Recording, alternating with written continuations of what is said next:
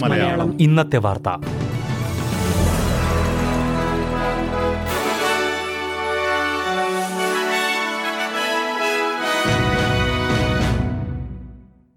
നമസ്കാരം. S B S Malayalam ഇന്നത്തെ വാർത്തയിലേക്ക് സ്വാഗതം.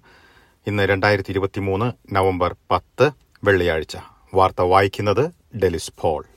ഓസ്ട്രേലിയയിൽ പണപ്പെരുപ്പം നിയന്ത്രണ വിധേയമാകാൻ മുൻപ് കണക്കുകൂട്ടിയതിലും കൂടുതൽ സമയമെടുക്കുമെന്ന് റിസർവ് ബാങ്ക് ഓഫ് ഓസ്ട്രേലിയയുടെ പുതിയ കണക്കുകൂട്ടൽ. രണ്ടായിരത്തി ഇരുപത്തിയഞ്ച് അവസാനത്തോടെ മാത്രമേ പണപ്പെരുപ്പം മൂന്ന് ശതമാനത്തിൽ താഴെ എത്തുക എന്നാണ് ആർ ബി ഐയുടെ പുതിയ സാമ്പത്തിക റിപ്പോർട്ടിൽ ചൂണ്ടിക്കാട്ടുന്നത്.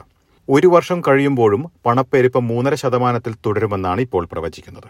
അടുത്ത വർഷം അവസാനം പണപ്പെരുപ്പം മൂന്ന് ദശാംശം രണ്ട് അഞ്ച് ശതമാനമാകുമെന്നായിരുന്നു മൂന്ന് മാസം മുൻപത്തെ ആർ ബി ഐയുടെ പ്രവചനം. വീടുകളിൽ വരുമാനത്തിൽ യഥാർത്ഥ വളർച്ച കാണണമെങ്കിൽ ഒരു വർഷം കൂടി എടുക്കുമെന്നാണ് ആർ ബി ഐയുടെ ഇപ്പോഴത്തെ കണക്കുകൂട്ടൽ.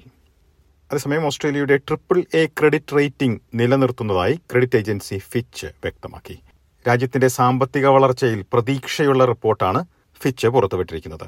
ഓസ്ട്രേലിയയിലെ പണപ്പെരുപ്പം നിയന്ത്രണ വിധേയമാക്കാൻ കൂടുതൽ പലിശ നിരക്ക് വർധനവ് ആവശ്യമായി വരില്ലെന്നാണ് ഫിച്ച് എന്ന രാജ്യാന്തര റേറ്റിംഗ് ഏജൻസിയുടെ നിലപാട്. ഓസ്ട്രേലിയയിലെ വാടക വീടുകളുടെ ഒഴിവ് നിരക്ക് അല്ലെങ്കിൽ വേക്കൻസി റേറ്റ് റെക്കോർഡ് നിരക്കിലേക്ക് കുറഞ്ഞു. ഒക്ടോബർ മാസത്തിലെ കണക്കുകൾ പ്രകാരം ഒഴിവ് നിരക്ക് ഒന്ന് ദശാംശം പൂജ്യം രണ്ട് ശതമാനത്തിലേക്കാണ് കുറഞ്ഞിരിക്കുന്നത്.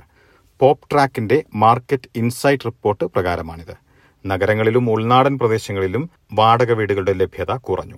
മൂന്ന് വർഷമായി ഈ താഴേക്കുള്ള പ്രവണത തുടരുന്നു. ജനസംഖ്യ കൂടുന്ന സാഹചര്യത്തിൽ മേഖലയിൽ നേരിടുന്ന സമ്മർദ്ദം രൂക്ഷമാകുമെന്നാണ് ഇപ്പോഴുള്ള വിലയിരുത്തൽ.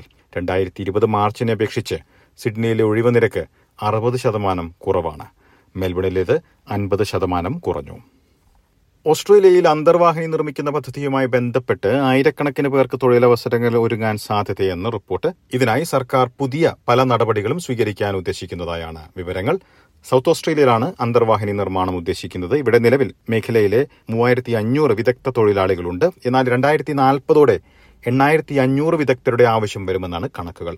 ആണവ അന്തർവാഹിനി പദ്ധതികൾ സംബന്ധിച്ചുള്ള കൂടുതൽ വിവരങ്ങൾ പാഠ്യപദ്ധതികളിൽ ഉൾപ്പെടുത്താൻ ഉദ്ദേശിക്കുന്നതായും റിപ്പോർട്ടുകളുണ്ട്. തൊഴിലവസരങ്ങളുള്ള മേഖലകളെപ്പറ്റി നേരത്തെ അറിയാനും വിഷയങ്ങൾ പഠിക്കാനും വേണ്ടിയാണിത്. മറ്റു തൊഴിൽ രംഗങ്ങളിൽ നിന്ന് ഈ രംഗത്തേക്ക് മാറുന്നതിനും പ്രത്യേക പരിപാടികൾ നടപ്പിലാക്കാൻ ഉദ്ദേശിക്കുന്നുണ്ട്. ടുവാലു എന്ന രാജ്യവുമായി കാലാവസ്ഥ സംബന്ധമായ ധാരണയിൽ ഓസ്ട്രേലിയൻ സർക്കാർ ഒപ്പുവച്ചു. കാലാവസ്ഥ പ്രതികൂലമായി ബാധിക്കുന്ന സാഹചര്യമുള്ളതിനാൽ ഇവിടെയുള്ള പതിനോരായിരം പേർക്ക് പ്രത്യേക വിസ നൽകാനാണ് തീരുമാനം. ജോലി പഠനം എന്നിവയ്ക്കായി ഓസ്ട്രേലിയയിലേക്ക് ടുവാലുവിൽ നിന്നുള്ളവർക്ക് വരുവാൻ കഴിയും.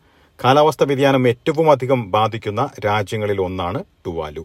ഇനി പ്രധാന നഗരങ്ങളിലെ നാളത്തെ കാലാവസ്ഥ കൂടി നോക്കാം. സിഡ്നിയിൽ തെളിഞ്ഞ കാലാവസ്ഥയ്ക്കുള്ള സാധ്യത. പ്രതീക്ഷിക്കുന്ന കൂടിയ താപനില ഇരുപത്തിയേഴ് ഡിഗ്രി സെൽഷ്യസ്. മെൽബണിൽ തെളിഞ്ഞ കാലാവസ്ഥ. പ്രതീക്ഷിക്കുന്ന കൂടിയ താപനില മുപ്പത്തിയൊന്ന് ഡിഗ്രി സെൽഷ്യസ്. ബ്രിസ്ബനിൽ ഭാഗികമായി മേഘാവൃതമായിരിക്കും. പ്രതീക്ഷിക്കുന്ന കൂടിയ താപനില ഇരുപത്തിയാറ് ഡിഗ്രി സെൽഷ്യസ്. പെർത്തിൽ തെളിഞ്ഞ കാലാവസ്ഥയ്ക്കുള്ള സാധ്യത. പ്രതീക്ഷിക്കുന്ന കൂടിയ താപനില ഇരുപത്തിനാല് ഡിഗ്രി സെൽഷ്യസ്. അഡിലേഡിൽ തെളിഞ്ഞ കാലാവസ്ഥ. പ്രതീക്ഷിക്കുന്ന കൂടിയ താപനില നാൽപ്പത് ഡിഗ്രി സെൽഷ്യസ്. ഹോബാട്ടിൽ ഭാഗികമായി മേഘാവൃതം. പ്രതീക്ഷിക്കുന്ന കൂടിയ താപനില ഇരുപത്തിയേഴ് ഡിഗ്രി സെൽഷ്യസ്. കാൻബറയിൽ തെളിഞ്ഞ കാലാവസ്ഥയ്ക്കുള്ള സാധ്യത. പ്രതീക്ഷിക്കുന്ന കൂടിയ താപനില ഇരുപത്തിയെട്ട് ഡിഗ്രി സെൽഷ്യസ്. ഡാർവിനിൽ ഒറ്റപ്പെട്ട മഴയ്ക്ക് സാധ്യത. പ്രതീക്ഷിക്കുന്ന കൂടിയ താപനില മുപ്പത്തിമൂന്ന് ഡിഗ്രി സെൽഷ്യസ്. ഇതോടെ ഇന്നത്തെ വാർത്താ ബുള്ളറ്റിൻ ഇവിടെ അവസാനിക്കുന്നു. തിങ്കളാഴ്ച വൈകിട്ട് അഞ്ചു മണിക്ക് എസ് ബി എസ് മലയാളം വാർത്താ ബുള്ളറ്റിനുമായി തിരിച്ചെത്തും. ഇന്ന് വാർത്ത വായിച്ചത് ഡെലിസ് ഫോൾ SBS ഇന്നത്തെ വാർത്ത.